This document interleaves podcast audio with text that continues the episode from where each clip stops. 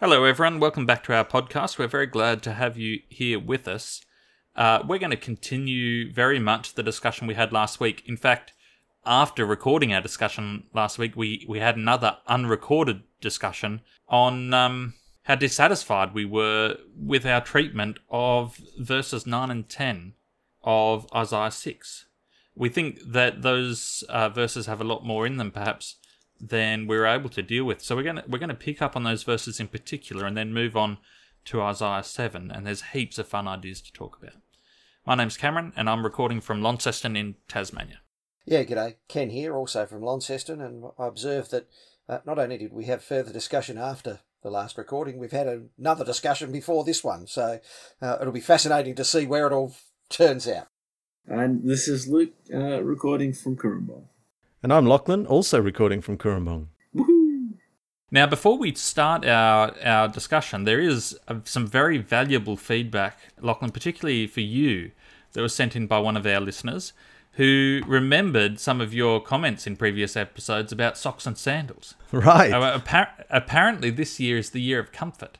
And Narelle from New South Wales has, has sent in uh, uh, uh, some pictures of the Dior Men Spring Summer 2021 collection, and they are all wearing socks and sandals. Ah, see, there's wisdom in 2021.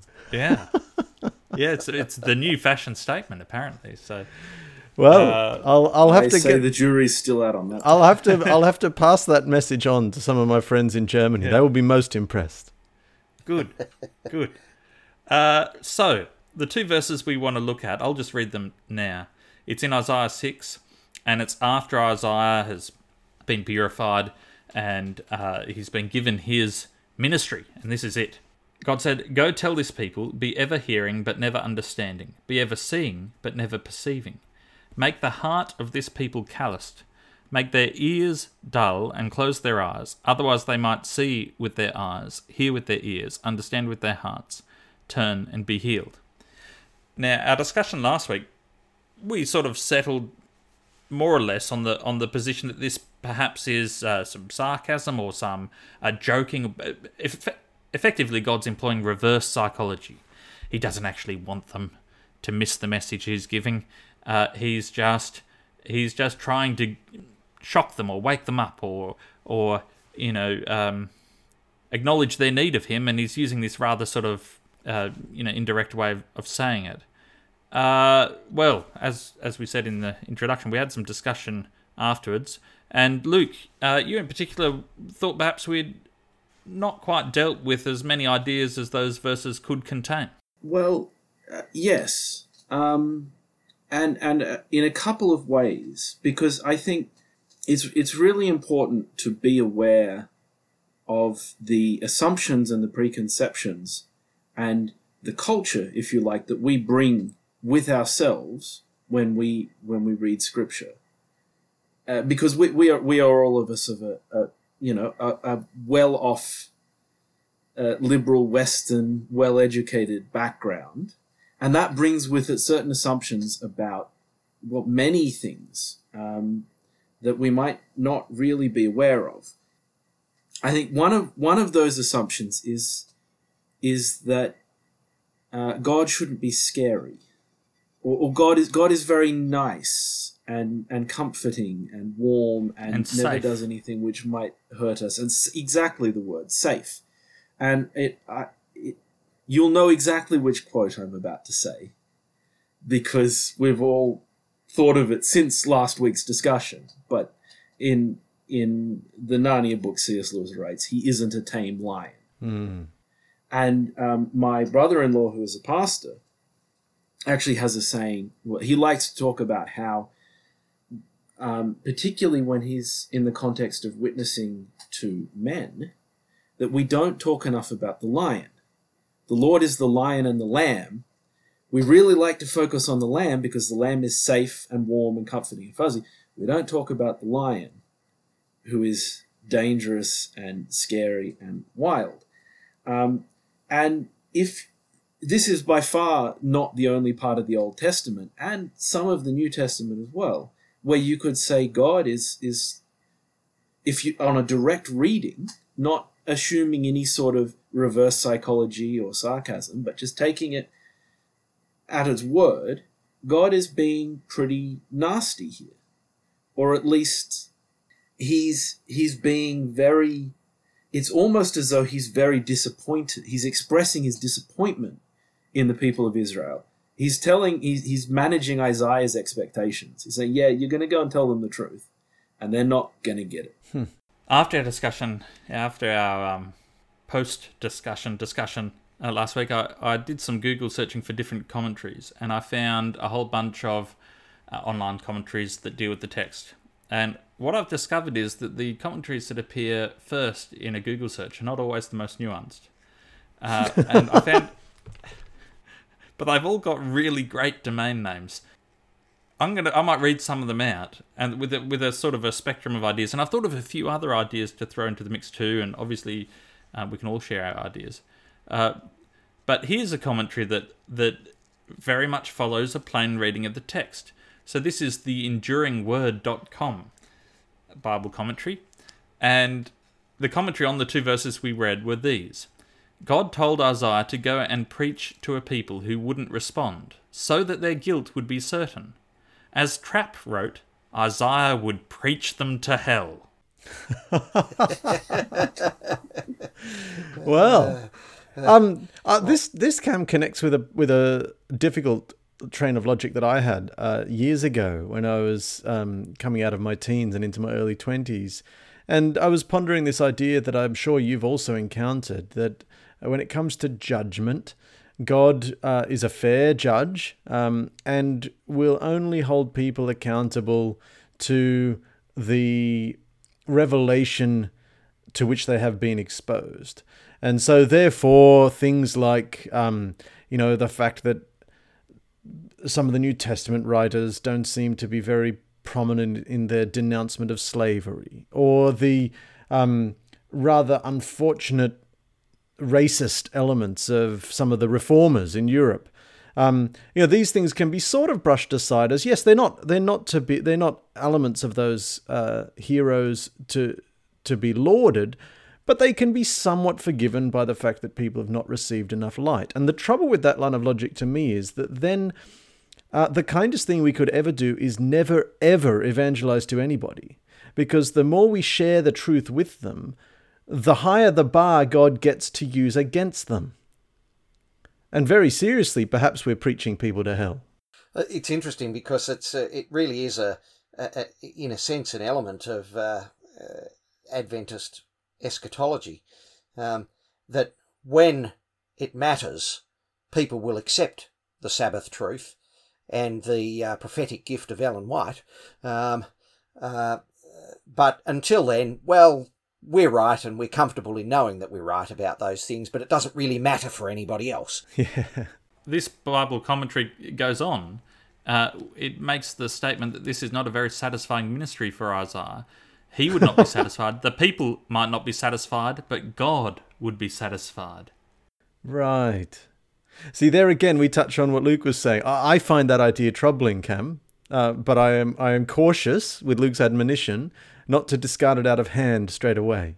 I, I want to go back to some of Luke's ideas at some point. The, uh, the, the sort of the world views that we are imposing on the uh, construction of these That texts. that may be a podcast in and of itself because that that those those thoughts, which I now can't get out of my head whenever I read the Bible, I'm constantly asking myself, am I projecting my cultural values onto this? And and one of the things that you pointed out was that safety. Um, that we, we have a culture that is obsessed with safety. Uh, we remove children's playgrounds because they might be uh, they might not be safe. Um, we don't want people climbing trees because they might fall out of them. Um, we, we live in a world where we expect safety, and suddenly we're hit with a uh, a virus that doesn't comply with our perceptions of how the world should be, and our whole culture is turned completely upside down by it. So safety is one of those things. Another one that we have, and I think this is one of the other difficulties that we have with this text, is the idea of individual human autonomy. Uh, so that you and I are in charge of our destiny. Uh, and what we need in order to um, fully um, uh, um, uh, determine our our own future and our our our end uh, is all the information. So we need information and autonomy. And here we have God saying withholding information. Well, that's something that we simply can't have in an internet saturated world. Uh, and we have God withholding information in a way that will affect our destiny, whether we will turn and be healed.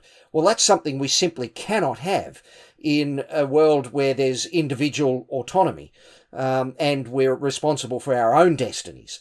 Uh, and, I, and I wonder whether some of the difficulties that we had with these texts result from those particular worldviews and those particular views of how of, of humanity uh, when they would not necessarily have been the view of the cultures to which Isaiah was writing. Here's here's an interesting thought related to that directly, Ken, about the differences between the culture that we are all very familiar with and saturated in, and the culture of the the, the, the times when the Bible was written, and you can see this culture in the language used, and you can see the difference immediately once it's pointed out, but you don't think of it um, because it's one of these base assumptions that we have. So we always think and talk in individual terms, individual salvation. But if you look at how the Old Testament is written, it's always the salvation of the people, mm. the tribe, the group. Nobody is talking, or in, in Isaiah, mm.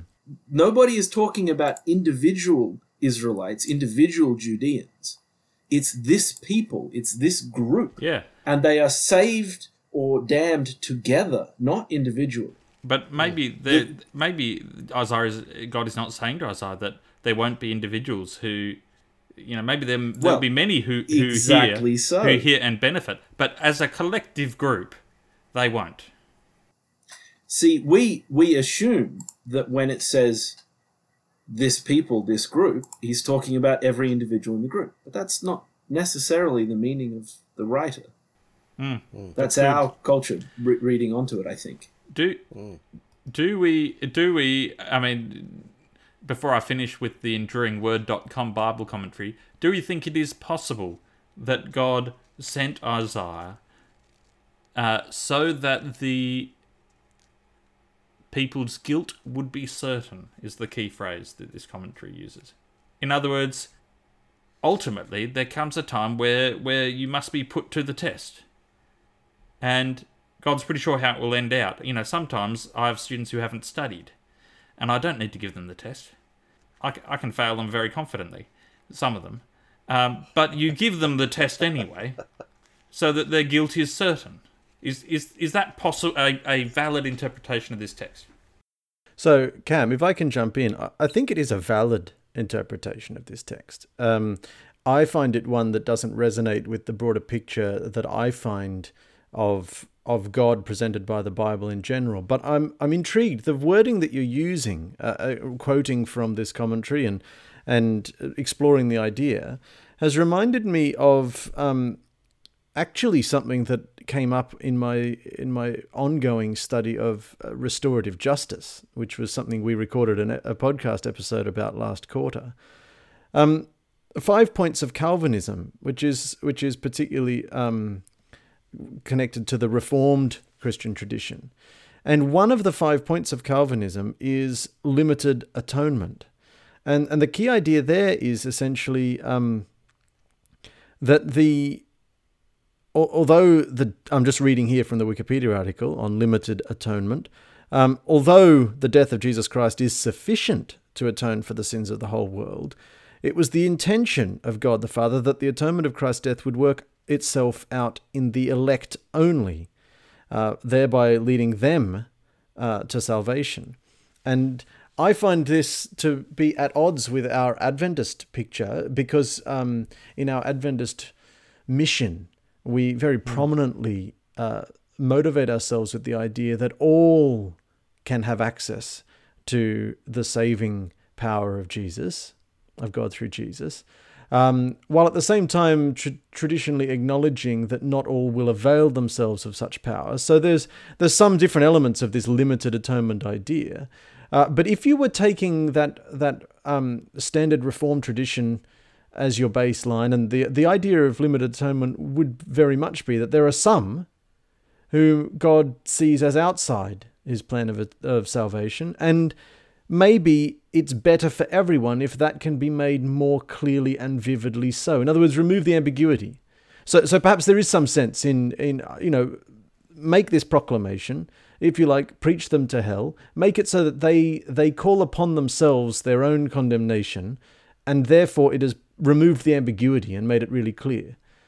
As I say, I, I don't find that to resonate with the broader picture of God that I see in the Bible, but there are certain elements of Christian tradition yeah. that I think would find it a very cohesive interpretation of Isaiah 6.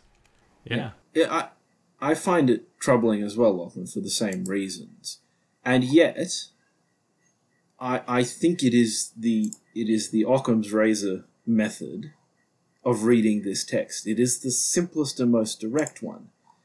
What eight to eleven what eight to eleven implies to us is that God wants to send someone to these people because there's a chance that they might repent and he would like to prevent that. so he sends Isaiah to make sure that doesn't happen so that following down 11 to 13, the land will be laid waste, which is the path that history must take so that the holy seed can grow up in okay the remains. Now he's, doing nothing. He's doing nothing that he didn't do to Pharaoh. Now, Poor old I Pharaoh. Person, yeah. In Exodus no, four twenty one. I don't think. I don't. I don't think that Occam's razor is always appropriate in the sense that. Well, it, I, I didn't that, say it is. Yeah. yeah, no, exactly. I know you didn't, but uh, we we we believe that God uh, works through our tradition. That God has spoken to us through Christian tradition, not just the Christian text. And one of the things that Rabbi Sacks, uh, one of the comments he made in his book on religious violence, people who who do horrible things in the name of religion, and that sort of fundamentalist tendency within Christianity as much as Islam, as much as other religions. Uh, you know, more Christians have been killed by Christians than by anyone else. Mm. Um, but one of the things that extremist groups always do is insist on a on a plain reading of the text without reference mm. to, to, tradition.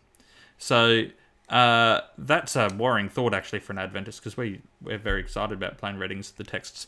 Before before we get to so long as they align with our tradition as long as they align with our tradition.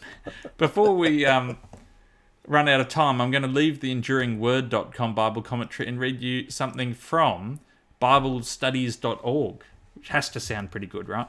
So this is the commentary on BibleStudies.org. Uh, Isaiah's message in verses 9 and 10 was to be God's instrument for hiding the truth from an unreceptive people. Centuries later, Jesus' parables were to do the same. There is no understanding or true sight until the Holy Spirit of God reveals what the words of the prophet are saying. Isaiah will bring the message as God has given him, but these people are not willing to understand and believe. Jesus spoke in parables, so the people would not accept him with their mind and be saved. God's want, God wants the heart of mankind, not his mind. So the mind ought not be renewed, um, as Paul suggested, and neither should, as Paul suggested, we have the mind of Christ because it's simply unimportant. We'll uh, take his uh, a transformed heart and leave it at that. yeah, but it's a yeah. it's a very odd commentary. It it says it seems to infer. It says Jesus spoke in parables so that people would not accept him with their mind and be saved. So it infers that if you did accept Christ with your mind, you would be saved. But this is something See, God does not want. I don't think that's what parables are for. I think parables are supposed to make the meaning easier to understand. that's why you use a parable. Yeah. The, all of the parables are very, very obvious morality tales. So there is well. one element.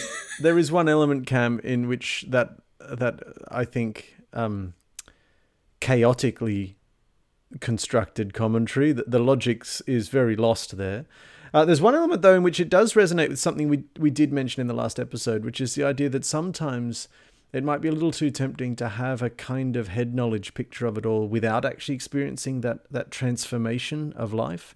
I think this is a caution that we as Adventists need to be aware of and take on board because a lot of our um, Bible study tradition, our history of Bible study in the Adventist Church has been about proving ourselves right more than it has been about um, altering our lives such that we can be a greater expression of the kingdom of God. Yeah. Mm. And maybe there is a caution there that that there is something genuinely important about that transformed heart, and that if you only stop at the uh, believing in the mind, you yeah. you may have missed something. I, I, it's you're clearly right, Lachlan. It's not one or the other. Mm. Uh, and uh, the scripture, uh, Paul and Jesus are both very clear um, that it's the mind and the heart and the soul, indeed, um, however you want to um, look at that. So I, I, I have a question for everyone before we run out of time on on it just a, it's a thought that I've been pondering in the last week. I don't have an answer. This is not this is not being asked in the expectation of getting a certain response. So we can take our clever hats off. or put them on, um, whichever whichever you think it is. So, what if verses 11, 12, and 13 describe the best possible outcome. Hmm. Dinesh D'Souza raises this very issue, and it's part it's a, as part of his theodicy um, uh, that um, uh, there was no better way that things could be. Mm. Uh, for the world. That that and, and there's another Australian philosopher, I think, at the University of Melbourne, who's written a very uh, dense and difficult to follow book, the name of which now escapes me, so I should never have raised it. Um, but uh, uh, which talks about uh, the best possible worlds and the alternatives that God might have had. That's a really valuable point. And I'd like to jump in there with an idea that occurred to me in relation to this passage in Isaiah 6. It's back in Genesis chapter 3. Because what happens in Isaiah 6 is that lest the people see and hear and understand and transform their heart. So so there's the in case they do something and something good happens. God seems to be out there to prevent something good. And in Genesis 3, this is after the man and the woman have eaten of the fruit and have received um, statements of judgment and punishment from God. In verse 22, then the Lord God said, Behold, the man has become like one of us in knowing good and evil. Now, lest he reach out his hand and take also of the tree of life, and eat, and live forever.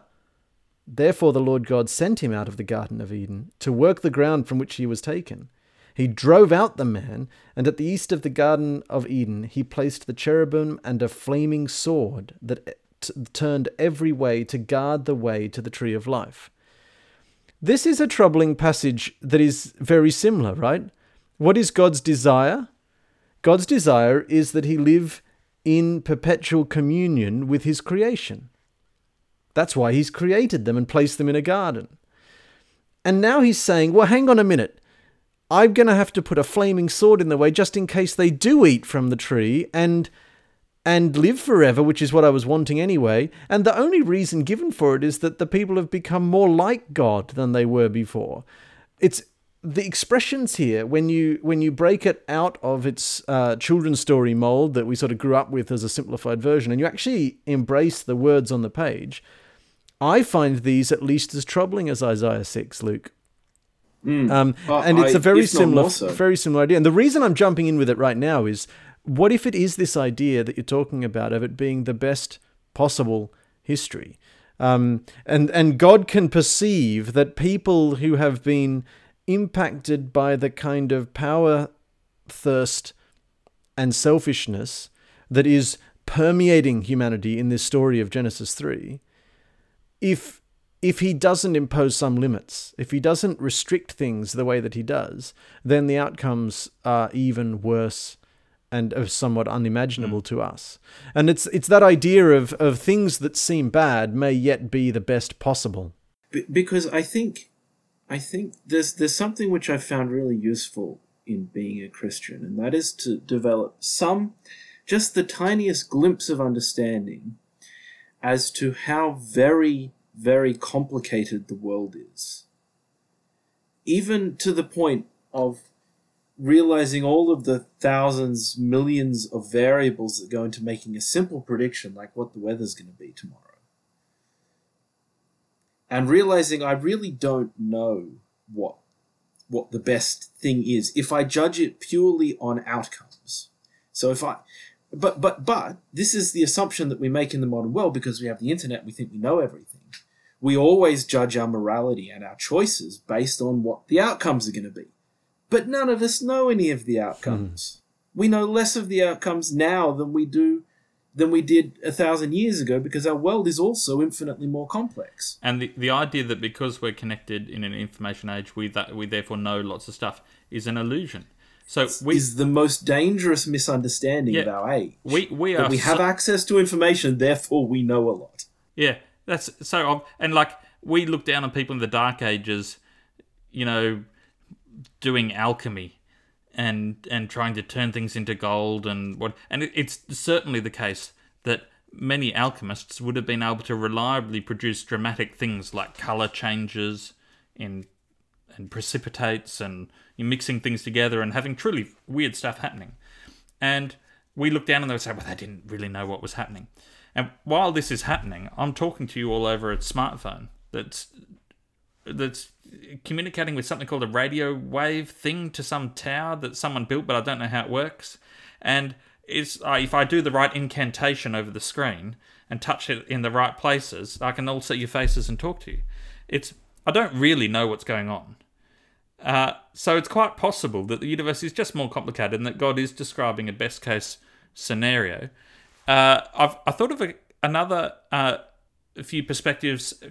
Uh, Luke, you made a comment earlier about Christ's parables and how you thought Christ's parables were not there to make things more difficult to understand, but probably to make things clearer. It's Well, interesting. they that- certainly make things clearer for me. I don't know Yes. how other people read them. Well, verses 9 and 10 are quoted by Christ in all four Gospels, I think. Uh, certainly the Synoptic Gospels, to explain why why he cho- chooses parables. And I think that there is a real sense, there, there's a reason why you would tell a story that people don't understand.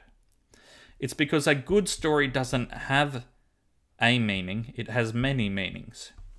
And hmm. a good story sticks in the back of your mind, and you don't understand it at the time. And you can imagine, for instance, in an oral culture, being taught these stories and being made to memorize them. And you think, well, why? Why is this so important? Then, as you go through life, you suddenly you're in some circumstance and you say, oh, that's just like that hmm. story. Oh, that's just like that. Yeah. story." And you hear this in the playground. You hear kids say, oh, that's it was just like in the Matrix, or it was just like this, or it's just like that. So, so the stories we know then become the lens we use to interpret. And there's something, you know, Christ often says, I'm going to tell this to you now so that when it happens, it'll make sense. Hmm. So, this idea of God saying something is deliberately confusing is is in the New Testament as well. And certainly when it comes to Christ's parables, Isaiah's message wasn't so much a parable, but this verse is quoted in the context of parables. Certainly, one of the advantages of a good parable is that you hear it and you don't understand what it means. In fact, as you go through life and have more life experience, you see more and more meaning in it. The meaning is made apparent to you um, Over time. over time. Which have led me to another thought, which is there's one very good reason why God might tell people things that they don't understand. And that is, He might be trying to teach them something, which necessarily involves telling them something that they don't yet understand.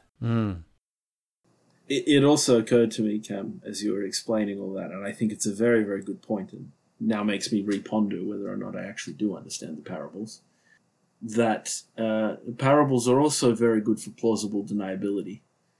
And people can't complain that the parable's actually about them without admitting that the parable's actually about them, Yes. Yes. if you see what I mean. Yeah. Um, Yeah. The um. And that was one of the things that Jesus was very good at. Yes. Was plausible deniability. This this is really interesting, Cam. This is a, a one little connection point through to Isaiah seven. So so let's just briefly touch on that. Um, Isaiah seven has a, message through Isaiah from God to King Ahaz. And you can do a bunch of study and read back in, in Chronicles and uh, other parts of the Old Testament to understand a little bit more of the context. It appears that Rezin, the king of Syria, and Pekah, um, the king of Israel, have come to wage war against Judah, against Jerusalem. And Ahaz is king of Judah.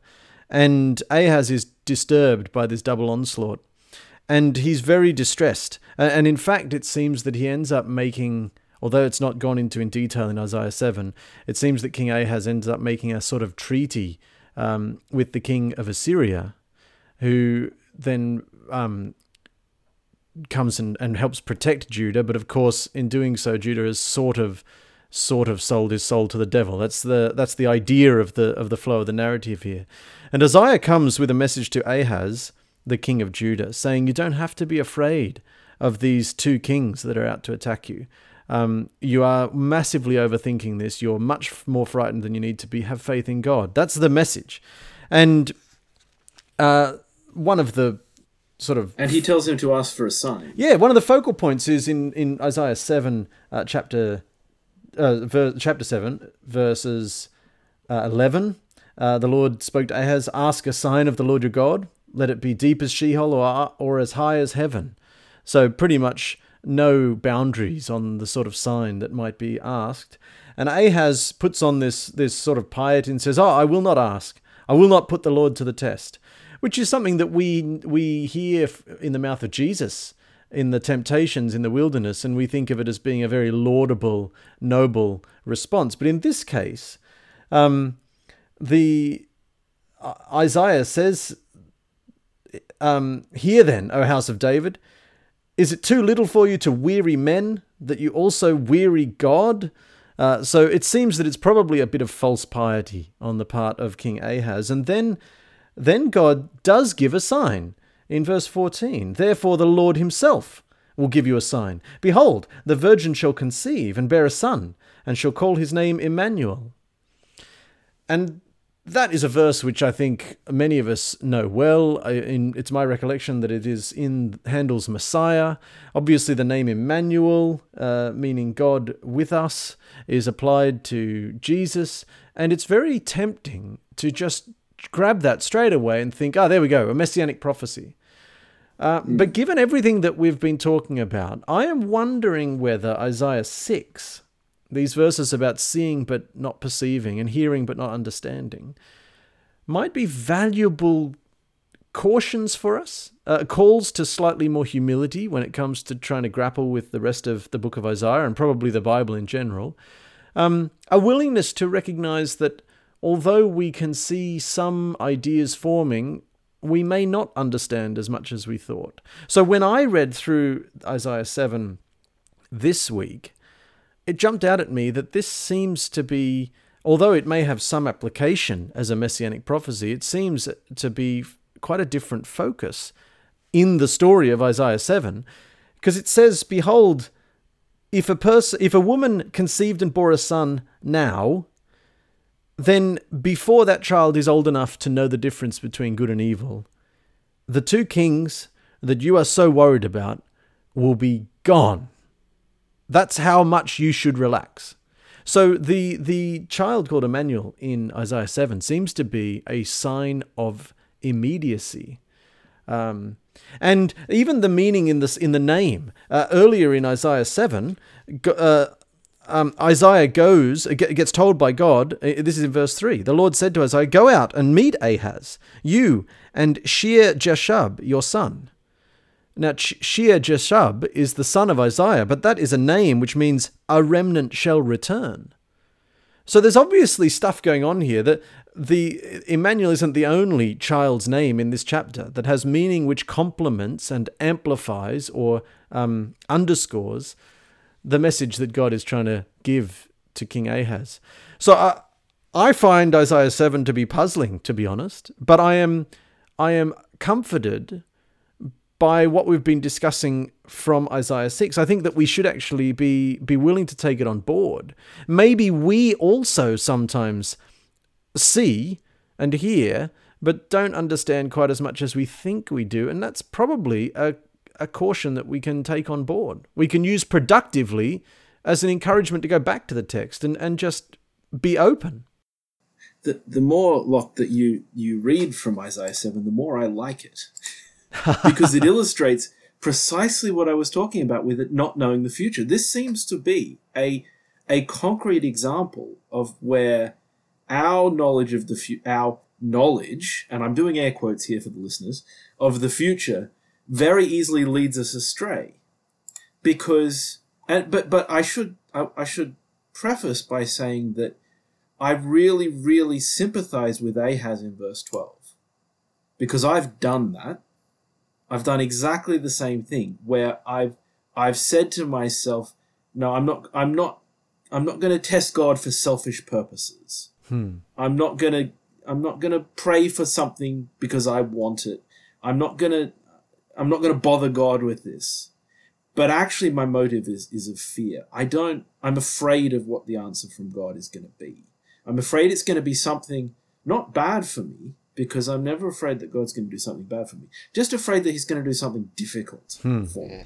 Yeah. It'll be difficult or scary and, and, and Unsafe. I don't I'm, I'm a, I don't unsafe right? So I, I feel for Ahaz. But what what happens, the story that happens in verse 7 is that there's a big threat to Israel, which is Assyria. Assyria is the actual threat. And and Isaiah is sent sorry, there's a big threat to Judah. I should I should be precise here because Israel is a different country at this point. Assyria is the big threat in the future to Judah. And Isaiah is sent to King Ahaz effectively to tell him how to avoid the threat from Assyria, Hmm. which is not to make a devil's bargain with them for fear of these other two kings, because these other two kings aren't actually a threat. And if Ahaz listens to Isaiah, if he has, as it says, if he stands firm in his faith, as opposed to not standing firm in your faith, you will not stand at all. That, that verse is very instructive. He's saying, Assyria is not going to save you. Assyria is the actual threat. You need to stand firm in your faith, or you're going to fall to Assyria, which is precisely what happens because Ahaz doesn't stand firm in his faith, because he doesn't go to God and ask for a sign, because he's afraid of what he thinks he knows is going to happen. Yeah. Hmm. It's very challenging. Let me. We're we're gonna. Um, we're close enough to running out of time that we should begin to wrap things up. I- I've got one more commentary which ties in very much with the ideas that you were saying, Luke, and then uh, a couple of Bible verses to throw in as well. So this is back a commentary back on Isaiah six, verse nine and ten, and this is uh, a commentary by Spurgeon, and he says, talking about Isaiah's ministry, what a ministry, dark with insufferable light.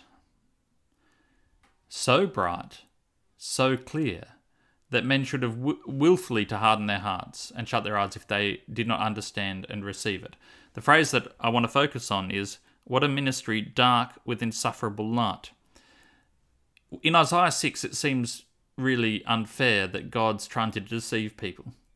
In Isaiah 7, what we see is that there's a lot of the key leaders at this time are desperate to be deceived. They, they, they are just too frightened, really, to engage with God. And Christ picks up on these themes in the New Testament. In the Sermon on the Mount, he talks about storing up for yourselves treasure on in heaven as opposed to earth, which more generally, don't don't get so absorbed by the things in front of you that you're not willing to trust that God actually knows what's best for you. And then then Christ says, if your eyes are bad, your whole body will be full of darkness. If the light within you is darkness, how great is that darkness? Which is pulling up some of the some of the same imagery as Spurgeon. And in John chapter three, uh, Christ is giving a bit of a sermon, and he concludes with this thought: This is the verdict. Light has come into the world, but men loved darkness instead of light because their deeds were evil. Everyone who does evil hates the light and will not come into the light for fear that his deeds will be exposed. But whoever lives by the truth comes into the light, so that it may be seen plainly that what he has done has been done through God. Uh, that's got its own, it's a very dense verse. Uh, but the idea that it is possible to be a person that just doesn't want God's message. And Christ seems to be saying if you if you bite the bullet, if you actually accept God's message, come into the light, you'll discover that it's not as bad as you thought. It's actually it's actually a it's like living in light instead of darkness. And you imagine what would have happened if Ahaz had, had sort of taken up Isaiah on his message. So I mean the challenge is, uh, are we really prepared to take God's message on board if it makes us very uncomfortable? Well, I think that's a that's a really excellent point because what you're illustrating there is something which is a lot in the Old and New Testaments, and yet we these days, when we put our own modern cultural, social values, etc., etc., etc., onto it, um, we tend to overlook very easily that Christianity, being a Christian, coming into the light, is nowhere nowhere described as an easy process or a comfortable process or a safe process. There's another Narnia. There's another Narnia. It's the Voyage of the Dawn Treader, where Eustace uh, gets turned into a dragon. One of the characters gets turned into a dragon, and Aslan restores him to a human. And it's a it's a very much a metaphor of rebirth and baptism. And uh, this partly involves tearing off the dragon skin. Eustace says it, it hurt like bilio, uh, but it felt wonderful. It's like picking a scab, he said. It was very uncomfortable, or, or piercing a boil or something. You know, something that's very uncomfortable, but sort of feels Satisfying. satisfying. Yeah. Yeah. So I, I suppose I'd finish with the, the thought um, that, you know, these difficult to accept, these challenging parts of the Bible, we should be very grateful for. Because if it was all soft and easy and comfortable, I don't think I don't think it would it would have the truth in it as much as it does. Given given that we don't have the full truth, it must necessarily be the case that we should be frequently perplexed when we encounter the truth, if if we have hmm. still hmm. things to learn. Yeah.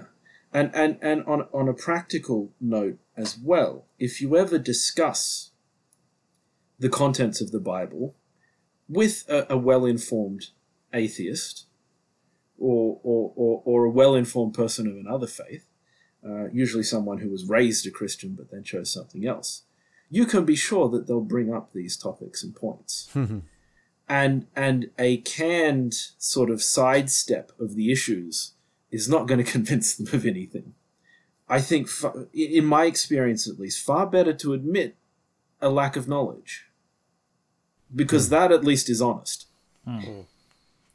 To accept the text, the hard text, as a hard text. Yeah, Yes, and and there are, and I think we've managed to find in our discussion, you know, some very personal challenges we ought to take out of Isaiah- Isaiah six and, and seven. Uh, so we are running out of time, so we're going to have to leave it there. Uh, we've sort of neglected a little bit this week's discussion, though we did get on to Isaiah seven. Uh, we'll resume next week with the with a following after Isaiah seven, following the the uh, quarterly discussion, and we hope that you can be uh, with us again and listen in. We're really glad to have all, all the people we have listening to the podcast. We would, of course, have these discussions and enjoy them without doing the recording, but but knowing that there's people uh, listening uh, makes it worth the time to record and, and post them online. If you have any feedback uh, or any points you would like us to raise or to discuss in future episodes, uh, don't hesitate to send us an email on the address sabbathschoolfromhome at gmail.com and we'd love to hear from you. We'll see you next week. amen.